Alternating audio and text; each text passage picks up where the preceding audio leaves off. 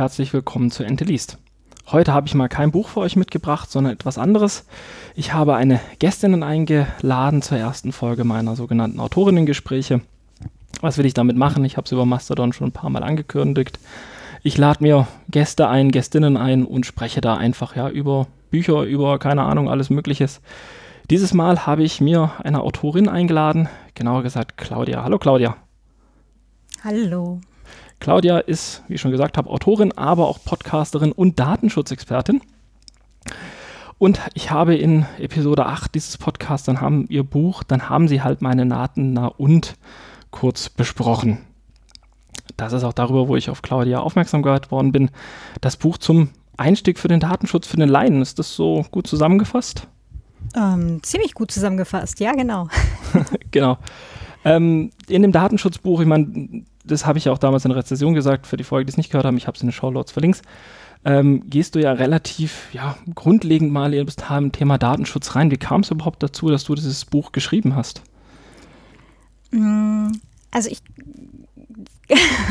Vielleicht ganz kurz zusammengefasst ist das auch, ähm, dass ich durch viele Workshops, ähm, die ich geben durfte oder auch immer noch gebe, herausgefunden habe, dass ähm, Menschen eigentlich immer dieselben Fragen stellen und zwar völlig unabhängig von der Altersgruppe. Also ähm, quasi so von 12 bis 92 sind die Themen für alle Menschen dieselben. Und das hatte zum einen die Erkenntnis mit dieser Mythos Digital Native ist ähm, wirklich nichts anderes als ein Mythos.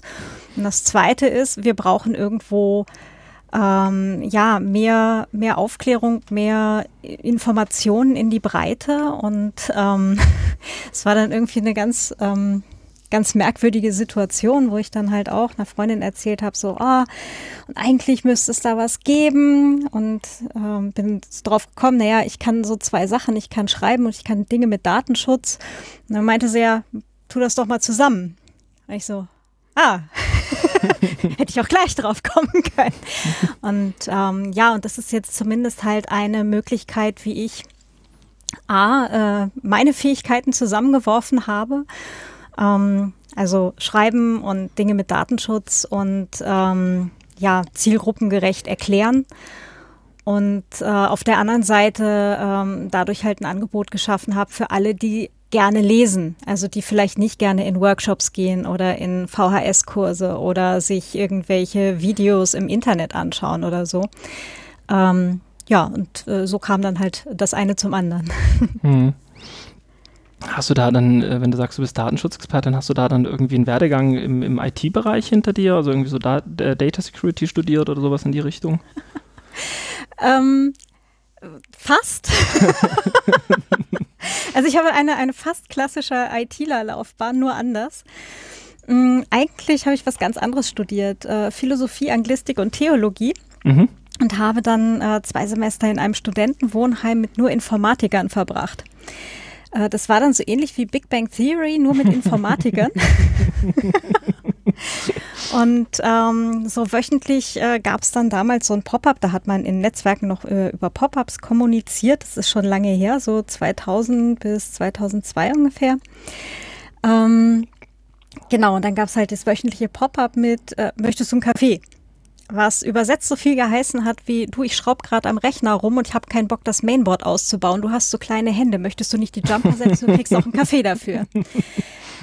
ähm, genau, und dann ist halt dadurch ganz viel halt damals hängen geblieben. Also ich hatte dann auch ähm, 1999, 2000 meinen ersten Blog, damals halt noch ähm, HTML hardcodiert und ähm, ja, und damit fing das Ganze eigentlich an. Und dann habe ich auch so den Rest meiner Studienzeit tatsächlich schon quasi dasselbe gemacht wie jetzt. Ähm, also so zur einen Hälfte eben Dinge mit Computern und Internet und ähm, Webseiten gebaut und Blogs erstellt eben für, für Solo-Selbstständige oder halt so äh, auch Privatleute und auf der anderen Seite halt Dinge mit Schreiben. Also ich war dann auch äh, mal in der PR-Agentur und ich habe für verschiedene Medien geschrieben und ja, ähm, unterschiedlichste Sachen gemacht und bin dann von, also irgendwann mal nach Wien übersiedelt, war dann auch wieder in einer PR-Agentur ähm, und äh, bin dort äh, quasi ähm, worden ähm, für einen Projektmanagement-Job in der Webentwicklung und habe dann äh, sieben Jahre ähm, ja, Projektmanagement, Webentwicklung gemacht. Und äh, da so mittendrin bin ich irgendwie zum Chaos Computer Club gekommen, äh, da auch in das Projekt Chaos macht Schule rein. Wir haben dann die Privacy Week gestartet hier in Wien. Und ähm, da wurde das Ganze halt von, ich kenne mich halt äh, mit, ähm, mit Internet und, und Webseiten aus, wurde das Ganze dann halt konkreter zu, Moment mal, warum ist denn das so? Muss das überhaupt so sein? Wieso bauen wir da eigentlich drei Tracker von drei großen ähm, Konzernen ein? Ähm, ne, und so weiter, wo ich da angefangen habe, die ganzen Sachen zu hinterfragen. Habe dann auch tatsächlich einen Job, den ich dann hatte, äh, gekündigt, weil ich eben das alles nicht mehr machen wollte. Also weil ich wirklich konkret mhm. gesagt habe, ich, also ich habe meinem Arbeitgeber dann auch wirklich auf Wochenbasis gesagt, ich möchte mich um diese Google-Banner und den ganzen Kram halt nicht kümmern. Das möchte ich nicht mehr. Ja, und dann hatten die aber äh, statt mir halt ähm, eine Stelle halt in ihrem Datenschutzteam zu geben, wo sie der Meinung waren, da dürfen nur die Juristen rein und Techniker brauchen wir da nicht, ähm, habe ich dann halt wirklich gekündigt. Mhm. Ja, habe dann noch die Ausbildung zur Datenschutzbeauftragten gemacht und eine Prüfung bei der Wirtschaftskammer halt zur Datenschutzexpertin. Habe dann eine Weile halt auch gearbeitet, einmal für den Max Schrems äh, bei Neub. Da ein paar technische Projekte gestartet und danach war ich noch in der Datenschutzagentur äh, vom Andreas Krisch, der EDRI gegründet hat, also European Digital Rights. Ähm, also so ein Dachverband für die ganzen Datenschutzorganisationen ähm, und NGOs halt in Europa. Mhm. Genau, und ja, und dann habe ich mich selbstständig gemacht wieder als Autorin und da sind wir jetzt. Bis du am Schluss hier in dem Podcast gelandet bist. Ähm, genau. wenn du sagst von der, von der, von der Werbeagentur, ich meine, ähm, ich habe meine Ausbildung jetzt 2006 als IT-Systemelektroniker abgeschlossen, das heißt so das frühe Web natürlich als Anwender kennengelernt. Ähm, also es muss ja einfach die Zeit gewesen sein, wo du ja dann noch in den Werbeagenturen, war das damals schon so extrem mit Google und Co. und den ganzen Werbetreckern, schon so auch so Frühzeiten des Internets klingt jetzt beschissen, aber vor 15 Jahren? Mm, vor 15 Jahren habe ich jetzt tatsächlich keine näheren Einblicke halt aus Agenturen. Mhm. Ähm, aber in einer, ähm, in einer Werbeagentur war ich dann auch tatsächlich, habe auch erst äh, in, dann für und hinterher mit welchen gearbeitet. und äh, das war aber erst so 2012 rum. Okay, ja gut, und da war vermutlich Google und, und, und AdSurf und wie sie alle heißen schon längst äh, tief integriert, oder? Ja, genau. Und mhm. äh, Omniture, also hier ähm, alles hier so aus dem Hause Oracle, Adobe kam, ähm, IBM, T-Leaf und so, was damals halt gerade in und en vogue war. Ähm, hatten wir dann teilweise wirklich so die Diskussion, in welcher Reihenfolge wir die Tracker in den Code einbauen müssen, damit sie sich nicht stören und alle davon getriggert werden und so. Also ich kenne es halt dann wirklich auch von der von der Rückseite letztendlich und fand das damals halt schon irgendwie spooky. Genau, und das wurde dann halt nicht besser, als ich dann 2000, also Ende 2015 zum CCC gekommen bin und dann halt wirklich mit Leuten in Kontakt gekommen bin, die halt ähm, Vorträge halt auf dem Kongress damals gehalten haben, auf einem Niveau, wo ich mir wirklich gedacht habe, Alter, das hast, du an vielen Unis nicht gesehen. Na, also die Leute, die da jeden Tag mitarbeiten, das wirst du jetzt ziemlich sicher auch äh, vielleicht sagen können, ähm, dass die Leute, die da jeden Tag mitarbeiten können, haben da halt ganz andere Einblicke als mancher Theoretiker. Hm. Hm. Ja, klar. Ähm, ich ich finde das auch einen ganz interessanten Aspekt. Ich meine, wenn wir sagen 2012, das ist jetzt neun Jahre her, dass damals die Trecker auch schon, wie du auch schon sagst, man muss da aufpassen, dass man sich in der richtigen Reihenfolge aufruft. Ähm, da habe ich gerade innen drin, also ich habe ein bisschen Facepalm gemacht für mich selbst ähm, um, um mal den Begriff von Shoshana Zuboff, den du ja auch in deinem Buch äh, hinten erwähnst, des äh, Zeitalters Überwachungskapitalismus. Ähm, kann man da eigentlich wirklich sagen, wann das, wann das so massiv zugenommen hat? War das mit der weiten Verbreitung von Breitband oder? Mm, wenn ich das jetzt gerade aus dem Buch von, von der Shoshana Zuboff irgendwie zusammenkriege, ähm, war das, glaube ich, schon deutlich vorher.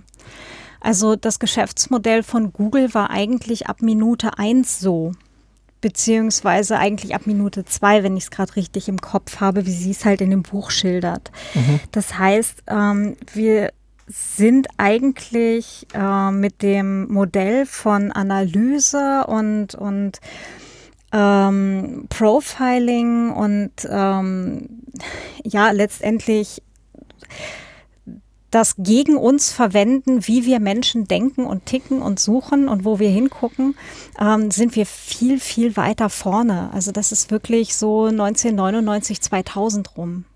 Okay, also im Endeffekt kann man grob sagen, diese, diese, diese 20 Jahre Überwachungskapitalismus, um mal den Begriff weiter zu verwenden, haben dann natürlich mhm. auch dementsprechend dazu geführt, dass die Algorithmen und so weiter deutlich besser und deutlich ja, ja, ausgefeilter wurden. Ja, und populärer und natürlich, ähm, wenn es sowas gibt, weckt das natürlich auch Begehrlichkeiten ne, an diversesten Stellen. Ne? Also einmal mhm. Auf kommerzieller Seite, aber dann natürlich halt auch auf staatlicher Seite, wenn man sieht, dass sowas existiert und funktioniert. Ne? Mhm.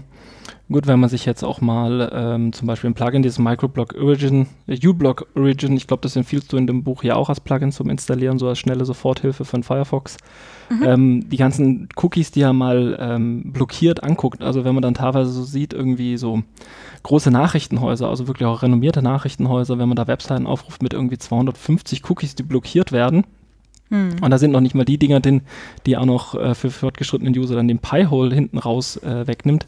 Das ist ja schon ein absurder Ausmaß. Also man hat den Eindruck, dass man ja nicht nur von den Big Five, also hier den großen Konzernen getrackt wird, sondern dass irgendwie jede noch so kleine, böse gesagt, Werbeklitsche, ich möchte jetzt keinen PR-Menschen beleidigen, ähm, an der Stelle ja fast schon ihre eigene Überwachungsstruktur aufbaut. Oder ist es einfach nur, ist es eigentlich alles das Gleiche, die heißen bloß anders, weil Geschmacksrichtung? Mm, nee, das äh, täuscht leider nicht. Ähm, also so wie ich es wahrnehme, ähm, ist es tatsächlich auch so, wie du es gerade gesagt hast, dass da jede kleine Klitsche ist da wirklich hinter auch äh, eigene Modelle, ähm, ja vielleicht nicht selber zu entwickeln, aber halt so einen eigenen Strauß zusammenzustellen, den sie dann den eigenen Kunden ähm, verkaufen als äh, das braucht man aber heute alles, weil sonst macht man nie wieder einen Cent. Und das Schlimme an der Sache, und jetzt habe ich gerade eine Zahl im Kopf, ähm, ich habe aber gerade keine, keine Quelle zum, äh, zum kurz drüber nachrecherchieren, aber die letzte Zahl, die ich im Kopf habe, ist äh, 6000. Es gibt 6000 Unternehmen, die nichts anderes tun, als ähm, Werbetracking ähm, zu machen. Das heißt, äh, die halt in dieser, in dieser Industrie halt mitschwimmen und äh, Daten erheben, Daten einkaufen, Daten anderweitig äh, irgendwo herkriegen, zusammenführen, ähm, analysieren, weiterverkaufen. Und ähm, das Traurige daran oder das richtig Traurige daran ist, ähm, dass diese ganzen Daten irgendwo zusammenkommen. Also es gibt dann halt auch wirklich sogenannte Match Tables. Bin ich auch äh, im Rahmen der Arbeit mit einer Werbeagentur drauf gekommen. Äh, es gibt Match Tables, wo abgeglichen wird, welche ID mit welcher anderen ID quasi äh, zum selben User gehört. Und äh, dann werden halt so äh, Werbe-IDs von Google, äh, IBM, von Adobe, von den 6000 anderen Unternehmen quasi abgeglichen äh, und geguckt, äh, gehören die zum Beispiel zur selben Gerätekennung oder gehören die zur selben ähm, äh, Browserkennung und so weiter. Also da wird dann wirklich anhand anderer Kriterien abgeglichen ähm, und quasi so ermittelt, äh, welche Person letztendlich dahinter steht. Mhm. Das ist halt dann so richtig, richtig creepy. Ja gut, das, das erklärt den Effekt, den der ein oder andere vielleicht schon mal hatten. Ah, früher hat Amazon ja immer noch so Papierflyer mit in die Pakete reingeworfen. Also so, mhm. so sinnlose Werbung. Ähm, und mir ist ein Fall im Gedächtnis geblieben von einer Bekannten, die hat fürs Bad renoviert und hat Fliesen mit Rosenmuster gesucht bei Google. Und dann mhm. hat sie ein Paket bei Amazon bestellt und am nächsten Tag kam dann ein Flyer mit äh, Fliesen für Rosenmuster mhm. mit irgendeinem Gutscheincode drin. Also das wird dann vermutlich über so ein Matchtable gelaufen sein, weil ich glaube nicht, dass Google freiwillig seine Daten mit Amazon teilt. Äh, Würde ich jetzt auch nur spekulieren, ähm, klingt aber nach äh, durchaus möglich, ja. Aber, wenn, wenn, aber, aber, mich schockt die Zahl ein bisschen, dass es 6000 Anbieter gibt. Ich meine, unabhängig mhm. von der Infrastruktur, also jetzt aus technischer Sicht die Infrastruktur, die dahinter stehen muss, ähm, das würde ja dann rein theoretisch heißen, dass 6000 Firmen von mir mit meinem Wissen oder ohne meinem Wissen, ich meine, ich habe nie gehört, dass Adobe, äh, dass IBM Werbeprofile macht, aber es sei mal dahingestellt, äh, 6000 Schattenprofile gibt, auf, von denen ich potenziell nicht einmal weiß, dass sie existieren, dass ich also sprich auch nicht mal meine Datenschutzrechte wahrnehmen könnte. Ja, ähm, wobei die 6000, glaube ich, auch global verteilt sind. Ähm, mhm. Wie gesagt, ich muss wirklich auch nochmal nachschauen, wo ich äh, die, die, Zahl gelesen hatte. Ähm, jedenfalls, ähm, gerade weil du IBM konkret erwähnt hast, ähm, die machen primär halt auch äh, so Sachen wie Bewegungsanalysen, also das Ganze eben im, ähm, im physischen Raum, mhm. ja, also äh, WLAN und Bluetooth-Tracking. Äh, die dann allerdings halt auch in dieses Konglomerat mit reinfließen. Und jetzt muss ich gerade ganz kurz nachdenken, das Tilium oder T-Leaf müsste eigentlich auch zu äh, IBM gehören. Warte, ganz kurz. wenn, wenn der Aufruf einer Webseite einem durch, äh, durch Werbetrecker. Ah nee, Tilium scheint scheint tatsächlich noch eigenständig zu sein. Da muss ich nochmal nachschauen. Aber ähm, also die sind da halt eher auch auf der, auf der, ähm, auf der Seite, dass sie für große Unternehmen das Ganze anbieten. Das heißt, ähm, die sind dann halt auch eher so einer der Player im Hintergrund. Also, dass ich zum Beispiel, Beispiel, ich habe jetzt ein Unternehmen, ich verkaufe über die Webseite zehn Produkte und dass ich dann halt genau trecke, welches Produkt wurde wie lange angekauft, welche Zielgruppe hat sich welches Produkt angeguckt. Sowas dann im Hintergrund für Firmen anbieten oder wie? Mhm, oder halt auch in Shops, äh, wo, ähm, wo ist der Mauszeiger, wie lange gewesen, ähm, welche, also nicht nur welche Produkte wurden angeguckt, sondern wie hat sich die Person über die Webseite bewegt, wo wurde geklickt. Ähm, das sind äh, auch so Programme, die für große Webshops verkauft werden ähm, wo das quasi wie für die, für die ähm, MitarbeiterInnen in Callcentern zum Beispiel auch wie ein Film abläuft, dass die genau sehen, wo die Leute in diesem Shop gerade unterwegs sind und wenn die ein Problem haben und dann anrufen und sagen, hier, ich komme nicht weiter oder irgendwas, äh, dann dürfen die zwar nicht sagen, ähm, ja, ich sehe genau, wo sie gerade sind, sondern haben sie denn da und da geklickt? Oder versuchen sie doch nochmal den Button so und so. Ja, also die haben aber halt trotzdem eben für Callcenter-MitarbeiterInnen und ähm, andere Support-MitarbeiterInnen eben genau diese, äh, diese Screen-Recordings von, von Sessions von UserInnen. Das würde aber dann theoretisch heißen, dass ja jede Session mit äh, so ein Screen Recording mhm. aufgezeichnet wird. Also unabhängig davon, ob ich jetzt den Support aufrufe oder nicht. Ja, mal kurz einen Absteig ins, ins, Technische, weil es mich jetzt doch als Informatiker mal interessiert. Wird es dann über ein JavaScript gelöst oder wie macht man das, dass man exakt tracken kann, wo der Mauszeiger ist? Also ich kenne diese Klickwolken früher noch, wo man dann seine Mausstatistik auf dem PC lokal erfassen konnte, aber das war ja lokale Stück Code. Hm. Ähm, das weiß ich gerade nicht genau. Also okay. ich habe die, die neuen davon habe ich nicht gesehen, aber ich weiß, dass wir damals auch schon äh, in der Agentur halt über, äh, damals hieß es T-Leaf, ähm, konkret halt auch gesprochen hatten für einige Kundenprojekte, ja. Mhm. Ja, da hat man gleich schon wieder mehr Lust, irgendwo online shoppen zu gehen. also, also nee, also so, ich hatte ein bisschen den Eindruck, ich meine, dein Buch, wie gesagt, ich habe mich jetzt mit dem Datenschutz, bevor ich dein Buch gelesen habe, ja auch schon ein bisschen beschäftigt. Das war jetzt sehr interessant, vor allem was sehr, sehr zugänglich geschrieben war. Ich habe sogar meiner Mutter weitergereicht, die hat dann da auch einiges Neues mit lernen können, so besser habe ich es nicht erklären können.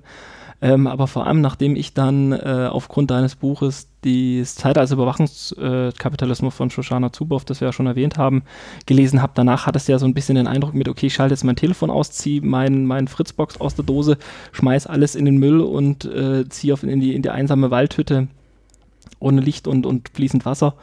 Ähm, um dem Scheiß zu entgehen, weil wenn man das mal sich ja dann, dann Gedanken macht, das ist ja eigentlich, also böse gesagt, die NSA und die Stasi hätten es nicht schlimm, äh, schöner erträumen können. Das ist richtig. Also die ähm, Konzerne und die Leute, die die Daten von den Konzernen einkaufen, das, das Ganze geht ja halt auch noch weiter. Ne? Mhm. Äh, mit Clearview und Co. haben wir da ja so einen kleinen äh, Glimpse von gekriegt. Ähm, die haben heute Möglichkeiten, da wären Menschen von der Stasi äh, hoch begeistert von gewesen, ja. Mhm. Ja gut, es gab ja vor ein paar Tagen diesen wunderschönen, will man so sagen, Hoax von, von Signal. Ich weiß nicht, hast du das bestimmt auch mitbekommen? Ja. Also ganz, Großartig, aber es war, glaube ich, kein Hoax. Nee, nee, es war eine Werbeanzeige. Also ganz kurz, ja. ähm, ähm um runterzugehen, Signal hat bei Instagram, glaube ich, war es, mhm. Werbung geschaltet und hat dort ähm, die Werbesätze, also halt nicht irgendwie so hier benutze Signal, sondern hat reingeschrieben, ähm, die Daten, die sie von Instagram bekommen haben, um gezielt die Leute anzuwärmen. Also stand dann irgendwie drin, du bist, du bist bekannter Buchhalter, du interessierst dich für Yoga, hast vor kurzem irgendwie nach Babyklamotten geshoppt und keine Ahnung was. Äh, mhm. Und Facebook hat es abgelehnt. Ich weiß schon gar nicht mehr die Begründung, warum. Ähm, angeblich, weil keine, ähm, wenn ich es gerade richtig im Kopf habe, angeblich, weil keine Zahlungsmethode hinterlegt war. ah, okay. das war auch so. Aha. hm. nee, also ich habe hier gerade die, die eine offen, uh, you got this, also es ist ein großer blau, äh, großes blaues Quadrat halt, also klassische quadratische Werbeanzeige äh, mit Text äh, und da sind äh, Sachen dann halt dunkelblau hinterlegt und zwar äh, You got this ad because you're a newlywed Pilates uh, instructor and you're cartoon crazy. This ad used your location to see you're in La Jolla. You're into parenting blogs and thinking about LGBTQ adoption. ja, also äh, und dann sind halt noch so ein paar mehr. Ich habe das jetzt gerade hier aus dem Blog von Signal ähm, Kannst du dir vielleicht in die Shownotes packen. Ja, ja, packe ich auf jeden Fall in die Shownotes. Nee, ich meine, da wird ja einem erst wieder, ich glaube, das war eine relativ gute plakative Aktion von Signal, um ihm genau zu zeigen, wie viele Schattenprofile es ja dann eigentlich im Hintergrund von einem gibt. Und das war jetzt ja nur Instagram und Facebook, wobei, wenn ich es richtig verstanden habe, ist ja Facebook einer der aggressivsten Player, was, was dieses Überwachungsding angeht, oder? Mm, naja, zumindest einer, der schön in der ersten Reihe steht. Ne? Mhm. Also ähm, das ist ja halt auch immer eine Sache, das, und das Ganze gilt jetzt nicht nur für Überwachungskapitalismus oder ähm, Dinge, die im Internet schief laufen, sondern das kann man halt auch in Politik und Medien sonst ganz gut beobachten. Ähm, immer wenn eine Sau durchs Dorf getrieben wird, ist die Aufmerksamkeit natürlich sehr gebannt auf ein bestimmtes Ding. Und dann ist immer die Frage, was wird jetzt gerade nicht gesagt oder wovon lenkt das Ganze ab? Ja. Und äh, ich will jetzt Facebook damit überhaupt nicht runterspielen, ganz im Gegenteil. Also sie sind hochaggressiv und äh, es ist vollkommen klar, wo sie halt ihr Geschäftsmodell haben. Ja. Ähm, aber äh, jetzt auch nochmal die Zahl 6000 hergenommen, das alles, was da drunter passiert oder dahinter passiert, ist halt auch kein Deut besser. Ne? Also das heißt, ähm, wenn ich es jetzt sehr plakativ formulieren darf, ist jede kleine Werbeklitsche, die versucht, äh, irgendwie einem Blumenladen zu verkaufen, wir müssen aber sämtliche Daten erheben und diese 250 Tracker auf die Webseite packen, ähm, ist ganz genau dasselbe. Mhm.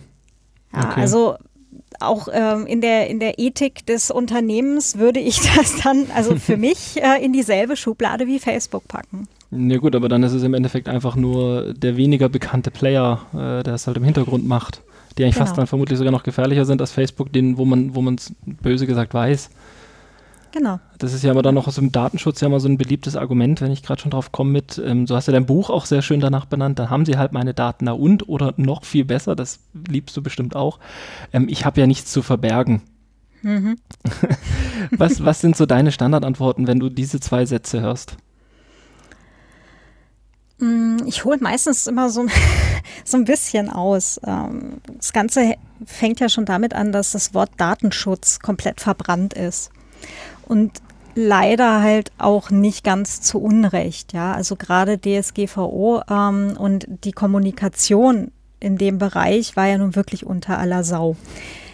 Ähm, aber der interessante Teil ist, glaube ich, wenn man sagt, okay, es geht hier nicht darum, ob Daten geschützt werden. Den Daten ist das vollkommen Hupe, ob da jemand sitzt und sich drum kümmert, ja, mhm. äh, sondern es geht konkret immer um ähm, den Schutz von Menschen und vor allem von Minderheiten. Das heißt, eigentlich sind wir hier auf einem Gebiet, wo es darum geht, wie wir als Gesellschaft miteinander leben wollen. Mhm. Ja, und dann ist so ein, ja, ich habe ja nichts zu verbergen und ja, dann wissen die halt meine Kreditkartennummer. Hm. ähm, ist dann halt so ein trauriger Einzelfall. Aber was viele verstehen, ist dann, naja, mit dem Hergeben oder dem freiwilligen Hergeben deiner Daten am Beispiel, mh, hm, nehmen wir den äh, einen, einen Versich äh, Versicherungstarif, der 10 Euro günstiger ist im Jahr, weil du halt deine Fitness-Tracker-Daten an die Versicherung gibst.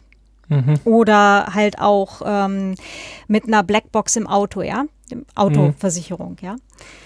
Ähm, ist dann 10 Euro günstiger und die wissen halt, wann du wo gefahren bist, wie schnell du warst, ähm, wo du äh, vielleicht eine rote Ampel überfahren hast, etc. pp.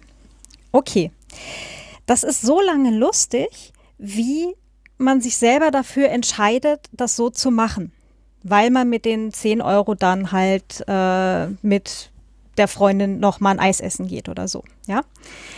Aber das hört schlagartig auf, weil oder in dem Moment, wo sich diese ähm, Geschäftsmodelle letztendlich etablieren und in zwei oder fünf Jahren der alleinerziehende Vater in der Vorstadt überhaupt keine Möglichkeit hat, einen nicht getrackten Tarif zu nehmen, weil er sich den einfach gar nicht mehr leisten kann. Mhm. Und das ist ein Beispiel, dass viele Leute dann langsam sickernd, aber doch verstehen, dass ihre Entscheidung zu sagen, okay, mir ist das egal, dass die jetzt meine Daten haben, wo ich gefahren bin, wie schnell ich war und so weiter, weil ich fahre ja immer nach Regeln, ja. ähm, dass ihre Entscheidung aber eine konkrete Auswirkung hat auf andere Menschen in dieser Gesellschaft. Und das ist was, wo es dann langsam, aber tatsächlich meistens doch sickert. Mhm. Gut, das haben wir jetzt ja auch. Ich meine, wir nehmen jetzt äh, im Mai 2021 auf. Das heißt, ich weiß nicht, ob ich am Ende der Corona-Krise sagen soll, aber nach dem ersten Jahr der Corona-Krise. Ähm, ja, genau. äh, und in Deutschland hat man ja eine riesen, riesen Diskussion bezüglich der Corona-Warn-App. Wie viel Datenschutz soll man da reinpacken, wie viel Datenschutz soll man nicht reinpacken? Dann interessanterweise haben ja Apple und Google den, den, den, den Aufschlag gemacht und gesagt, es gibt nur dezentrale Systeme, keine zentralisierte Datenerfassung, was ja dann auch viele so ein bisschen so, bitte wer hat das gesagt? Ähm, besonders bei Google war es natürlich verwunderlich. Apple hm. hat noch einen besseren Ruf, wobei, ob die besser sind, sei mal dahingestellt. Ähm, Sie haben zumindest ein anderes Geschäftsmodell. Genau, so, so, so ist es, ja. denke ich mal, politisch korrekt ausgedrückt. Da müssen die Apple-Hater mich jetzt auch nicht umbringen. Ähm, oder Apple-Jünger besser gesagt. Ähm, worauf ich aber hinaus will, ist ja dieses, dieses Thema Datenschutz wird ja besonders in Deutschland, also man hat manchmal den Eindruck, besonders wenn man schon mal vom Datenschutz mehr verstanden hat als bloß äh, Cookie-Banner, also Datenschutz ist vor allem mehr als wie Cookie-Banner, die die ganze Zeit nerven, ähm, hat man ja so ein bisschen den Eindruck, der Datenschutz wird immer dann hervorgezogen, wenn man irgendeinen Sündenbock sucht, um von eigentlichen Problemen oder von diskussionswürdigen Eigenschaften eines Produktes abzulenken. Also ähm, die Corona-Warn-App ist das beste Beispiel dafür, wo man sagen muss, das ist ein sehr positives Beispiel, ist natürlich im, im, im Rückblick dezentral und äh, offen und äh, Entwicklung, alle dürfen reingucken. Und dazu im Gegensatz dazu diese in Ungnade, zu Recht in Ungnade gefallene Luca-App. Ich weiß mhm. nicht, inwiefern du da die Medien mitverfolgt hast. Ähm, jetzt aber mal diese zwei, diese zwei großen Namen mal gegeneinander gestellt. In Deutschland die Corona-Warn-App und andererseits dann auch diese Luca-App, die datenschutzrechtlich ja wohl grundsätzlich erstmal einwandfrei sind, aber ja doch auch ihre Probleme haben. Ähm, wie ist dein Eindruck als Datenschutzexpertin auf, auf diese zwei Programme? Mm, also zu, zunächst einmal würde ich gerne ganz kurz einen ähm, Hörtipp geben. Mhm. Äh, es gab am 24. April 2021 eine Deutschlandfunk-Kultursendung äh, Breitband, ähm, wo es genau eben darum geht. Mhm. Ähm, Moment, äh, wie heißt sie? Genau, der Datenschutz hat ein Imageproblem. Ähm, großartig, äh, großartig gemacht, äh, auch mit äh, super Interviews äh, genau zu diesem, ja, der Datenschutz ist daran schuld, dass wir diese Pandemie nicht bekämpft kriegen. So. Ähm, würde ich allen äh, sehr gerne ans Herz legen. Mhm. Ähm, und, und konkret jetzt äh, zu diesen beiden Apps. Äh, mich hat auch gewundert, dass halt erst doch ein sehr großes Aufsehen darüber war, dass jetzt die äh, Corona-Warn-App halt mit einem ähm, doch sehr guten ähm, äh, Aufbau letztendlich dann halt in Produktion gegangen ist. Das Ganze wurde dann ausgerollt. Es hat dann ähm, auch alles soweit funktioniert. Und alle Leute waren glücklich, hurra, wir haben jetzt eine App ähm, und sind dann aber drauf gekommen, ja schade, sie geht trotzdem nicht weg, die Pandemie. ähm, wie kann das sein? So, wir haben doch jetzt eine App und dann, ähm, statt dass diese App weiterentwickelt wurde, das ist nämlich der, der Teil, der mich wunderte, ähm, wo man dann sagt, okay, und jetzt gucken wir, dass da halt äh, auch eben Clustererkennung und so weiter dazu kommt, ähm, war die plötzlich nicht mehr so in. Hm. Na, so und meiner Vermutung nach, äh, weil halt jetzt haben wir eine App und haben immer noch Pandemie. Na, wie kann das sein? Und äh, statt dass dann Menschen drauf kommen äh, und zu sagen, naja gut, dann bleiben wir halt eher lieber noch mal ein bisschen mit dem Hintern zu Hause und äh, versuchen nicht auf Teufel komm raus, äh, uns draußen mit äh, über zig Leuten sonst wo zu treffen und Partys zu feiern und Clubs wieder aufzusperren. Ähm, sagen so, okay, jetzt haben wir hier eine neue App und damit können wir jetzt alle wieder rausgehen und dann ist die Pandemie weg. Wenn es so schön einfach wäre. Ja, und das ist so ein, okay, die alte ist jetzt gar nicht so lange her und hm. na gut, ähm, vielleicht aber das ganz zentrale Problem. Ich habe jetzt nicht im Detail verfolgt, wo konkret die Schwachstellen in der Luca-App sind, aber wir haben das ähm, ein ganz zentrales Problem darin, wenn Sie sagen, wir speichern alle Daten auf einer zentralen Infrastruktur. Mhm. Das kann man jetzt auch wieder recht plakativ Menschen verdeutlichen, glaube ich. Denn wenn, ähm, sagen wir mal, äh, wir haben eine, eine Zettelliste halt beim Gastgarten von der Eisdiele. So, und es tragen sich da auf einer Seite von so einem Zettel passen 25 Leute drauf. Und jemand, eine Person, ist halt nicht so toll und macht ein Foto dieser Liste und stalkt davon ein oder zwei Personen. Dann hat eine Person 25 Namen und 25 Mailadressen oder Telefonnummern. Ja. Mhm. Das ist doof. Und das ist gerade für die ein oder zwei Betroffenen, die dann vielleicht auch wirklich gestalkt werden, etc. pp., ist das auch richtig, richtig scheiße. Ja. Ungelogen. Ja. Will man nicht. Aber es hat eine Person 25 Namen. Wenn wir jetzt aber sämtliche Daten von allen Leuten auf einer zentralen Infrastruktur speichern und dieser Server wird irgendwann mal aufgemacht, also äh, gehackt und die Daten kommen weg in Anführungsstrichen, heißt das ja nicht, dass diese Daten einfach verschwunden sind, sondern das heißt, dass eine unbekannte Anzahl Dritter Zugang zu diesen Daten hat und diese verwenden kann. Das heißt, es hat nicht eine Person 25 Namen, sondern es haben möglicherweise 400 Personen zigtausende Namen und Telefonnummern oder Mailadressen. Ja, das heißt, die, das, das Gefahrenpotenzial, was dann halt auch mit diesen Kontaktdaten passiert, ja, oder halt auch mit den Informationen, wann ist wer wo. Ja, weil dadurch habe ich ja zum Beispiel auch die Information, A, ähm, hier Herr Müller-Lüdenscheid ist jede Woche Dienstag um 15.07 Uhr in diesem Café. Ja, äh, genau solche statistischen Daten können da dann gegebenenfalls auch bei rausfallen. Das heißt, man weiß genau, wann die Wohnung leer ist oder wo man die Person üblicherweise zu welchem Zeitpunkt antrifft, was gerade zum Beispiel halt auch bei ähm, schon vorhandenen Stalking-Fällen oder ähm, Fällen von ähm, Männern, die unbedingt ihre Kinder äh, irgendwo sehen wollen und so weiter, ähm, halt auch ganz schnell richtig, richtig schlimm werden kann. Hm. Ja, und ähm, das sind nämlich dann auch Personen, die dann möglicherweise auch dazu tendieren, genau solche Daten, wenn sie irgendwie da dran kommen, entsprechend zu verwenden. Mhm. Ja.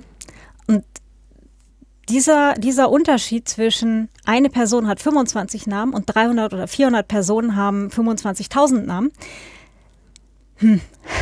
Gut, jetzt Na, also. ähm, die, die Macher der Luca-App würden natürlich sagen, es ist doppelt und mehrfach verschlüsselt, aber wie wir aus dem NSA-Hack natürlich wissen, dank ähm, Edward Snowden, eine Verschlüsselung ist halt auch nur so lange sicher, bis die Computer leistungsstark genug sind, sie schnell zu knacken.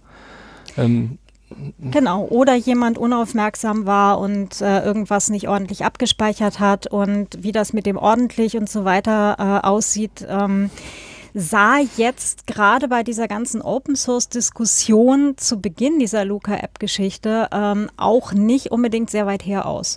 Hm. Klar. Ja, ja gut, also die, die App hat ja noch ein paar konzeptionelle Fehler mit von wegen, ähm, ich könnte rein theoretisch dich in einem Zoo in Duisburg einchecken, wenn ich nur den mhm. QR-Code habe. Ähm, das ist ja aber kein Datenschutzthema, das ist ja ein konzeptionelles der App, da will ich jetzt auch gar nicht weiter drauf ja. hinausgehen. Ja, ähm, genau. Und es wurde ja auch schon äh, insofern aufgemacht, dass, ich glaube, das Peng-Kollektiv äh, hat das ja schon ins Netz gestellt, dass man jederzeit alle Ministerpräsidenten oder äh, vier Musiker irgendwo einchecken kann. Genau, die sogenannte Lucy-App, die ich natürlich auch in den Shownotes verlinke. Allein das Video ist großartig. ähm, ja. Okay, jetzt hast du natürlich schon gesagt, hier das Problem mit ähm, Datenhaltung, die können dann wegkommen, beziehungsweise es können eine unbekannte Anzahl von Personen, eine unbe unbekannte Anzahl lange Zeit Zugriff auf diese Daten haben, was zum Problem, oder was ein Problem dann ist, braucht man gar nicht drum rumreden. Ähm, jetzt wurde ja vor kurzem Facebook, glaube ich, auch weggemacht und es gibt ja auch solche Seiten wie zum Beispiel ähm, haveibeenpawned.com. Mhm. Was hältst du von so einem Angebot? Ähm, grundsätzlich ist das eine gute Sache, weil es vor allem Leuten, die jetzt anfangen, sich mit dem Thema auseinanderzusetzen, sehr plakativ vor Augen führt, oh verdammt, dieses Passwort, das ich seit 38 Jahren verwende, ist gar nicht mehr sicher. Mhm. Ja, oder das ist schon zwölfmal irgendwo geleakt. Jetzt vielleicht sollte ich mich mal um ein neues kümmern. Ähm, also gerade in dem Bereich ist es, glaube ich, sehr hilfreich, um Menschen Dinge vor Augen zu führen. Und ähm, gerade halt auch dieser Service Have Been Pawned oder Have Been Owned ähm, ist ja auch in viele Passwortmanager schon integriert. Das heißt, man bekommt eine Warnung, wenn ein Passwort tatsächlich ähm, oder eine, eine E-Mail-Passwort-Kombi tatsächlich irgendwo in einem Leak ähm, aufgetaucht ist. Äh, und man kann sich halt direkt drum kümmern und das Passwort ändern. Hm. Genau, also da in dem Bereich ist es natürlich extrem hilfreich auch, ja. Mhm. Klar, ein weiteres Argument für einen Passwortmanager, nicht nur, dass man überall sein einzelnes Passwort haben kann, was du in deinem Buch ja auch ähm, sehr schön schreibst. Mhm. Gerade wenn ich jetzt wieder zurück auf dein Buch komme, jetzt hast du ja gerade die zweite Auflage von deinem Buch veröffentlicht und auch äh, eine englischsprachige Ausgabe. Warum hast du nach, ich glaube, anderthalb Jahren seit der ersten Auflage vergangen jetzt schon wieder eine zweite rausbringen müssen? Hat sich da so viel so schnell geändert im Thema Datenschutz zuletzt? Ähm, naja, durch den Fall von Privacy Shield, ne, also Schrems mhm. 2, ähm, ist doch einiges äh, anders geworden. Ne? Also äh, alleine mangelnde Rechtsgrundlage für Datenexport in die USA und so weiter. Ähm, und ähm, ja, diverse Kleinigkeiten sind geändert, also äh, neue Empfehlungen für Apps, Webseiten und so weiter. Also insgesamt so ein bisschen auf, aufgefrischt. Ähm, tatsächlich war ich selber ganz erstaunt, dass es doch relativ schnell ähm, eine Neuauflage dann halt auch äh, erfordert hat oder wo ich dann das Gefühl hatte, okay, so langsam wird es halt so viel, dass ich mir denke, das ist jetzt hier wirklich langsam die, die Neuauflage wert. Ähm, und ähm, ja, es passieren ständig irgendwelche Kleinigkeiten. Ne? Also eigentlich klein, also naja, eigentlich sind sie alle gar nicht so klein, wie zum Beispiel die jetzt gerade aktuelle Änderung der WhatsApp-AGB. Mhm. Ja? Ähm, WhatsApp gibt ohnehin schon alles äh, an Facebook weiter, aber jetzt äh, stimmt man halt zu, dass die Daten werblich genutzt werden mhm. von Facebook. Ja, das ist ähm, ja, AGB-Änderung mal wieder, ja, muss da halt auf diesen Knopf drücken, klingt halt nach einer Lappalie, aber was man da zustimmt oder ne, ja, was da hinterher halt, dann rauskommt, halt genau.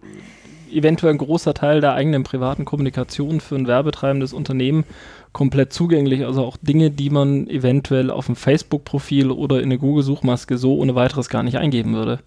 Mhm, genau. Also wenn man wenn man ganz plakativ spricht, das ist jetzt natürlich wieder für, für Otto Hunz, äh, Otto Hunze, der nichts zu befürchten hat, der äh, so der privilegierte weiße Mitteleuropäer, wozu ich mich ja dann auch zählen muss, ähm, ist dann ja auch eher kein Thema, aber natürlich wieder, wie du schon vorhin sehr gut ausgeführt hast, natürlich für Randgruppen oder für Leute, die dann auch teilweise keine Wahl mehr haben, weil ihnen die finanziellen Mittel fehlen, eine Alternative dafür zu suchen. Mhm, genau. Ähm, jetzt gibt es ja gute Alternativen, gerade wenn, du WhatsApp ansprichst, die, äh, die gingen jetzt ja auch in letzter Zeit zumindest mal in, in meiner Blase, in den Social Media, also sprich allen voran Mastodon natürlich rum, es sind natürlich Signal und Streamer.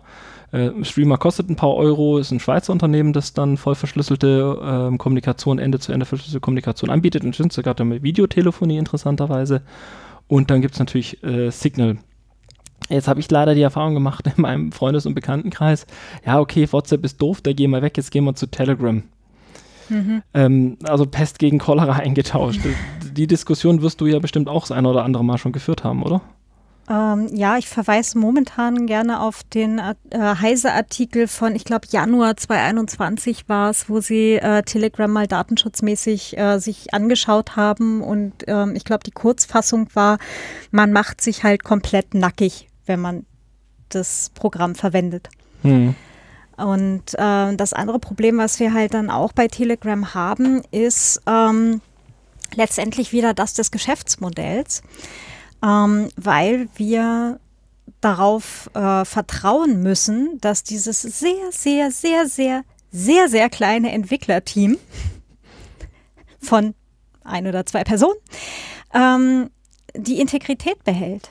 Das heißt, ähm, in dem Moment, wo den sehr, sehr, sehr, sehr wenigen Personen mhm. äh, einmal ausreichend Geld geboten wird, ja, oder ausreichend andere Druckmittel entgegengebracht werden, ähm, sieht das dann möglicherweise auch gleich nochmal ganz anders aus.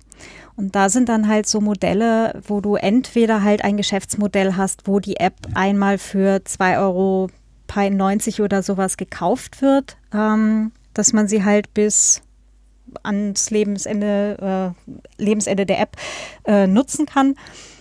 Oder halt ein Modell, wo man halt eine NGO dahinter hat, wie bei Signal, die von unter anderem Reportern ohne Grenzen ähm, finanziert werden.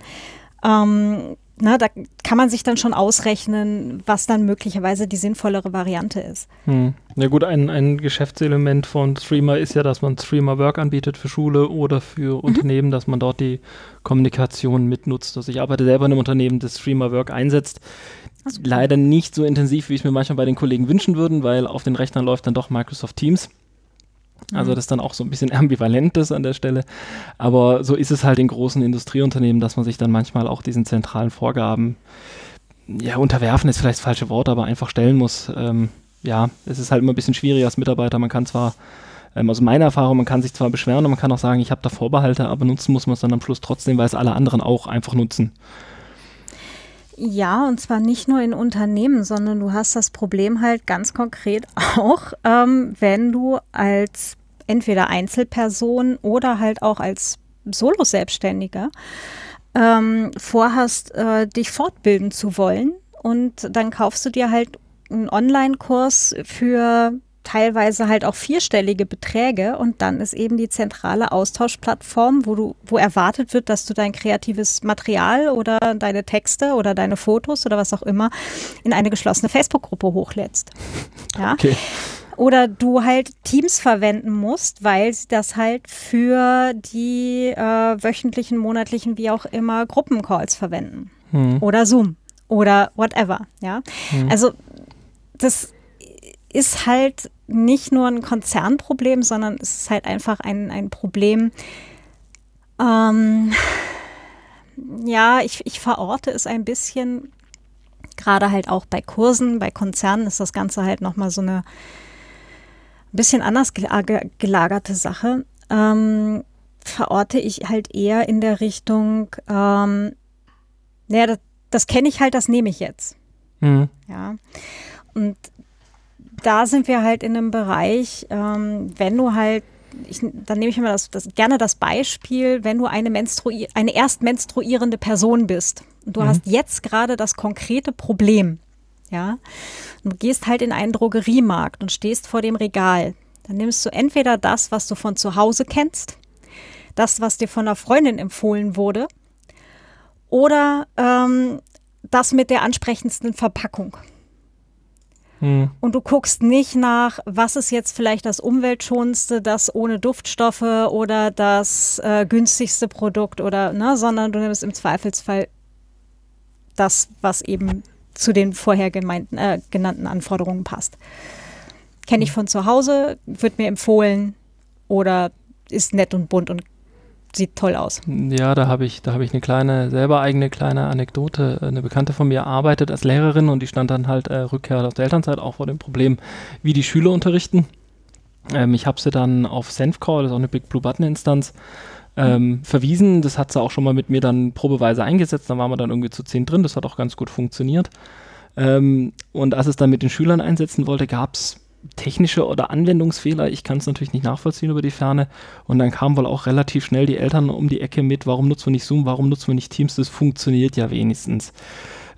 Wenn jetzt bei Minderjährigen und, und äh, dem, also den, das, das Hasenloch gehen wir jetzt bitte nicht runter, weil sonst regen wir uns noch die nächsten zwei Stunden drüber auf, zumindest ich. ähm, also das ist dann ja schon immer so ein bisschen nochmal äh, genau das, was du auch im Endeffekt sagst, das, was man kennt, will man da nutzen Viele Betriebe sind regelrecht, also ich muss wirklich schon sagen, fast blindlings auf Zoom umgestiegen zu Beginn der Pandemie. Ich habe es bei einer Frau gemerkt, wo die damals noch im Verlag gearbeitet hat, wie schnell dann sowas geschaffen wurde. Ähm, jetzt bei einem größeren Industrieunternehmen dauert sowas länger, da wird vielleicht ein bisschen mehr Gedanken reingesteckt, aber nichtsdestotrotz ähm, hat man am Schluss ja diese Tools im Einsatz und wie ich auch schon gesagt habe, also selbst wenn ich wollte, ich könnte mich ja gar nicht dagegen wehren. Ich habe jetzt kommende Woche beim TÜV eine Schulung, da wird Teams eingesetzt. Also selbst wenn ich hm. jetzt wollte, dass ich was anderes nutze, Facebook, private Facebook-Gruppen sind mir jetzt Gott sei Dank noch nicht untergekommen. Ähm, ich glaube, da würde ich äh, schreiend rausrennen, aber ist ein anderes Thema. Äh, ja, also das ist dann irgendwie so ein, so ein wie soll man sagen, es ist äh, also irgendwie ein selbsterhaltendes System ja auch. Also du hast ja im Endeffekt dann diese großen, interessanterweise Google hat da irgendwie still, verdächtig still bei den ganzen Themen, das finde ich interessant. Ähm, oder ist da schon geplant, dass die Zoom kaufen, man weiß es. Auf jeden Fall, äh, das ist, denke ich mal, ein Thema, da hätten wir jetzt die Chance gehabt, das einmal richtig zu machen, wie so vieles während unserer Pandemie, äh, haben aber die Chance ja eigentlich, ich würde fast sagen, verstreichen lassen. Ja, beziehungsweise blindlings äh, vertan und absichtlich äh, ignoriert, aber ähm, macht's nicht ja, besser, egal wie wir es drehen nee. nee, macht's leider überhaupt nicht besser. ähm, ja, ich beobachte aber dasselbe und ähm, da kannst du mir aber vielleicht gerade kurz aushelfen aus, aus Technikersicht. Ähm, und zwar, wie ich es verstanden habe, funktioniert Zoom nur deswegen in Anführungsstrichen besser, ähm, als andere Lösungen, weil sie sich nicht an ethische Absprachen und äh, Standards halten, sondern sich sämtliche Ressourcen des Systems krallen, die sie irgendwie kriegen können. Das heißt, im Zweifelsfall ist alles andere, was sonst eben neben Zoom noch auf dem Rechner läuft, gerade nicht mehr wirklich existent. Da bin ich jetzt leider raus. Ich habe mich mit Zoom, also Zoom, Zoom ist für mich so ein bisschen, da habe ich mich mal mit dem Stock genähert, zweimal draufgestoßen und bin dann schreiend weggerannt. Sehr plakativ gesprochen. Ähm, aber ich kenne es von Teams. Also wenn du bei Teams teilweise laufen lässt, ähm, also die Microsoft-Programme laufen noch wunderbar, der Firefox wird dann manchmal schon ein bisschen langsam. Das ist mhm. jetzt natürlich eine boshafte Unterstellung und am besten wird es auch, das wird für mich damit zusammenlegen, also wenn die Kamera ausschaltest, dann hast du wieder normale Geschwindigkeit. Also wird auch irgendwas mit der, mit der Videokompression passieren. Aber nichtsdestotrotz hast du da manchmal den Eindruck, wie gesagt, wie es bei Zoom genau läuft, da müsste ich mich jetzt auch einlesen, da bin ich leider raus. Okay, ja. Gut. Jetzt hast du aber natürlich nicht nur Datenschutzbücher geschrieben, sondern als freie Autorin schreibst du natürlich auch andere Bücher. Ähm, eins ist mir äh, im, im, im, Gedächtnis geblieben, was du geschrieben hast, passt natürlich hier zum Format Postca Podcasting für Kreative. Mhm. Gab es so viele Kreative, die sich am Podcast versucht haben, aber Angst vor technischen Hürden hatten? Oder wie, wie kam es zu dem Buch? Ähm, tatsächlich ja. Ähm, also ich mache auch ähm, immer wieder Workshops halt zu Podcasting, primär eben für AutorInnen. Ähm, aber äh, es waren immer wieder auch ähm, Menschen, die halt ähm, nachgefragt haben, ja, wie geht denn das jetzt und so weiter. Mhm. Und ähm, was ich halt versuche mit dem Buch ist halt auch ganz konkret äh, Möglichkeiten aufzuzeigen, wie man eben nicht äh, versehen, versehentlich, weil die meisten wissen es ja wirklich nicht, versehentlich halt irgendwie mit einem Podcast auf Spotify oder einem anderen World Garden landet.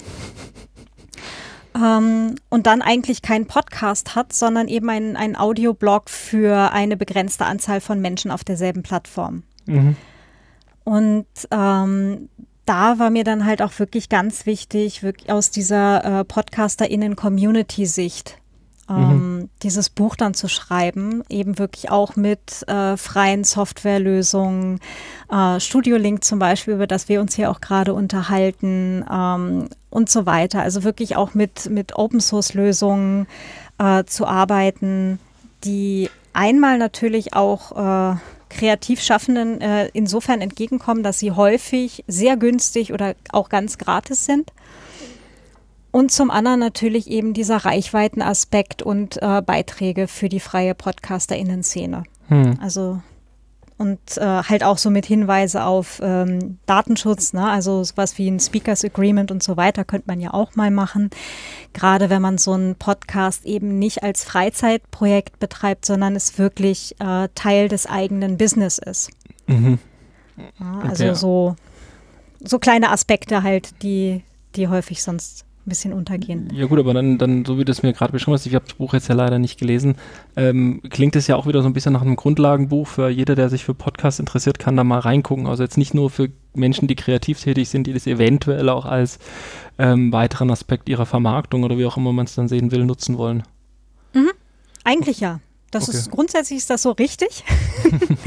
ähm, ich habe es halt ähm, mit, mit äh, Hinblick eben auf Menschen ähm, geschrieben, die zum Beispiel so solo-selbstständige AutorInnen und so weiter sind. Also Menschen, die normalerweise irgendwie auch bei mir früher oder später äh, in so Workshops aufschlagen. ähm, weil ich die natürlich halt auch aus meiner eigenen Situation raus jetzt ähm, entsprechend gut verstehe. Ähm, hm. Wenn jetzt jemand mit, keine Ahnung, einem Einrichtungsgeschäft äh, oder so äh, oder einem Autohaus anfängt, äh, einen Podcast zu machen, ähm, kann ich dem zwar in weiten Teilen noch folgen, aber ähm, ja, bei den Details ist es dann ein bisschen anders. Es, war, es war halt so eine, so eine Entscheidung. Aber vielleicht äh, das ähm, in der Neuauflage, dass ich vielleicht auch den Titel etwas anpasse. Mal schauen. Hm. Nö, also wie gesagt, das ist ja ist ein schönes Buch, wenn man dann selber sich mal sowas erarbeitet hat und ähm, durchgelesen hat. Meine, wie du schon sagst, es gibt ja viel, viel freie Software heutzutage, äh, von dem die erwähnten Studio Link über, wie heißt es, äh, Podlove, das WordPress-Plugin mhm. und so weiter. Genau. Es ist ja Gott sei Dank ähm, da und ähm, was ich wirklich wieder schön finde, dass du auch gleich sagst, dass man nicht bei Spotify landet am Schluss. Ähm, ja, oder zumindest nicht nur, ne? Also, ja, genau, ähm, so muss man es richtigerweise sagen. Genau, also das ist ja, äh, da hatten wir jetzt auch in letzter Zeit häufiger Diskussionen, unter anderem ähm, im Bereich Wissenschaftspodcasts, ähm, aber halt auch für öffentliche Stellen, ähm, ne, also Verwaltungen oder sowas, die halt vielleicht einen Podcast starten möchten. Mhm. Ähm, wo dann halt auch die Frage war, ja, sollen wir auf Spotify gehen oder nicht? Und wo dann halt auch so dieses, naja, eigentlich sollte man diese Modelle nicht unterstützen, Andererseits gibt es leider halt auch genug Leute, die halt nur Spotify haben, nur Spotify kennen und nie auf die Idee kämen, sich einen Podcatcher zu installieren. Hm. Ja, und das ist dann so, hm, naja, aber als Wissenschaftspodcast, ne, also Wissenschaftskommunikation oder halt auch öffentliche äh, Verwaltung oder sowas, hast du halt natürlich auch ein gewisses Interesse entsprechend äh, die Menschen erreichen zu wollen. Hm. Ja, oder halt auch eine, eine entsprechende, naja, Verpflichtung ist jetzt vielleicht ein bisschen zu groß das Wort, aber wo es dann halt ein Grenzfall ist und dann eben die Überlegung ist, okay, und dann sagen wir aber in jedem Podcast vorne und hinten und in der Mitte auch nochmal, Leute, es gibt freie, äh, ein freies Internet, es gibt freie Möglichkeiten, sich das alles anzuhören na, und so weiter. Hm.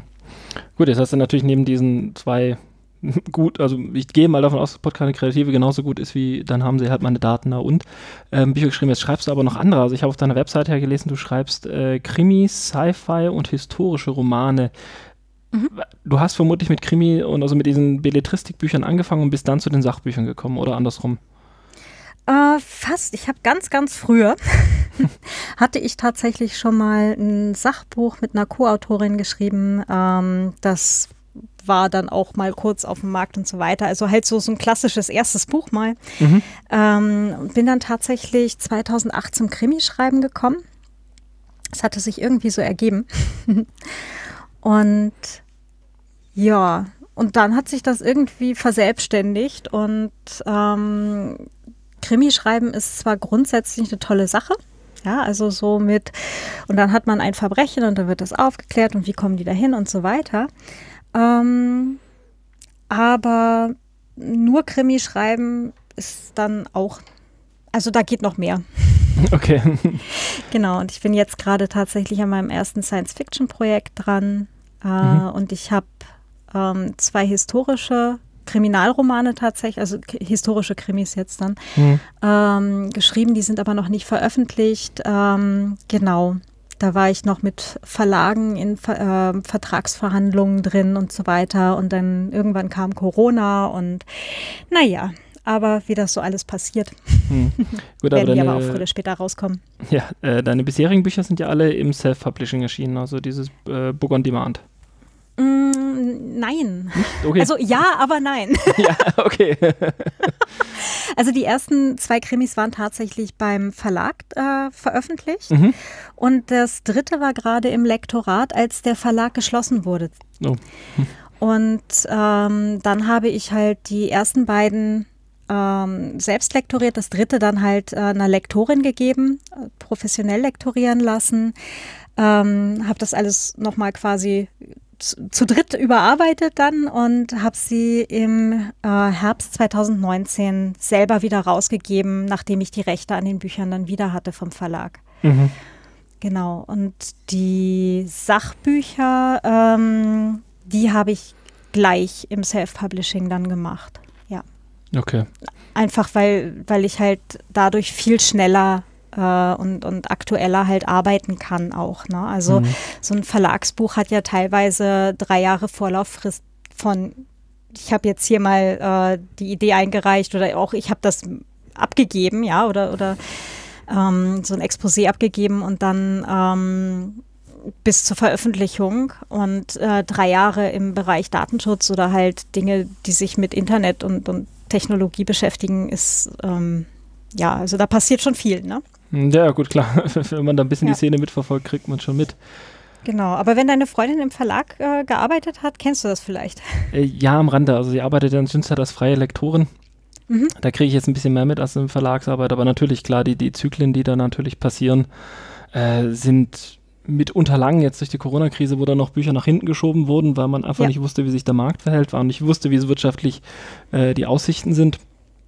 Ähm, da habe ich übrigens eine interessante Zahl gehört im Podcast von der Joanna Penn, ähm, jetzt vor drei Wochen oder so, oder zwei Wochen. Ähm, und zwar zitiert sie da, ähm, wie war das? 90 Prozent der Verlagsbücher 2020 oder der Neuerscheinungen 2020 haben weniger als 5000 Exemplare verkauft. Hm. Was jetzt natürlich für die, für die Verlage und vor allem gerade für die Großverlage ähm, natürlich ein extremer Rückgang ist. Für die ganzen Indie-AutorInnen, die ohnehin ähm, quasi auf ihre Backlist arbeiten, ja, also wir leben davon, dass Menschen die Bücher kaufen, die wir auch schon vor zwei, drei oder vier Jahren veröffentlicht haben. Mhm.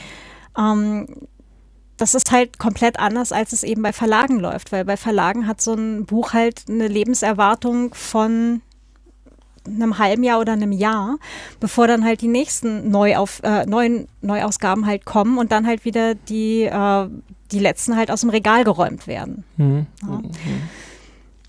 Ich habe, also in Erinnerung, ich habe in Erinnerung, meine Frau hat mal gesagt, dass es Marketing gesagt hat, ein Buch hat die meisten Verkäufe in den ersten drei Monaten, besonders Fach, äh, Sachbücher.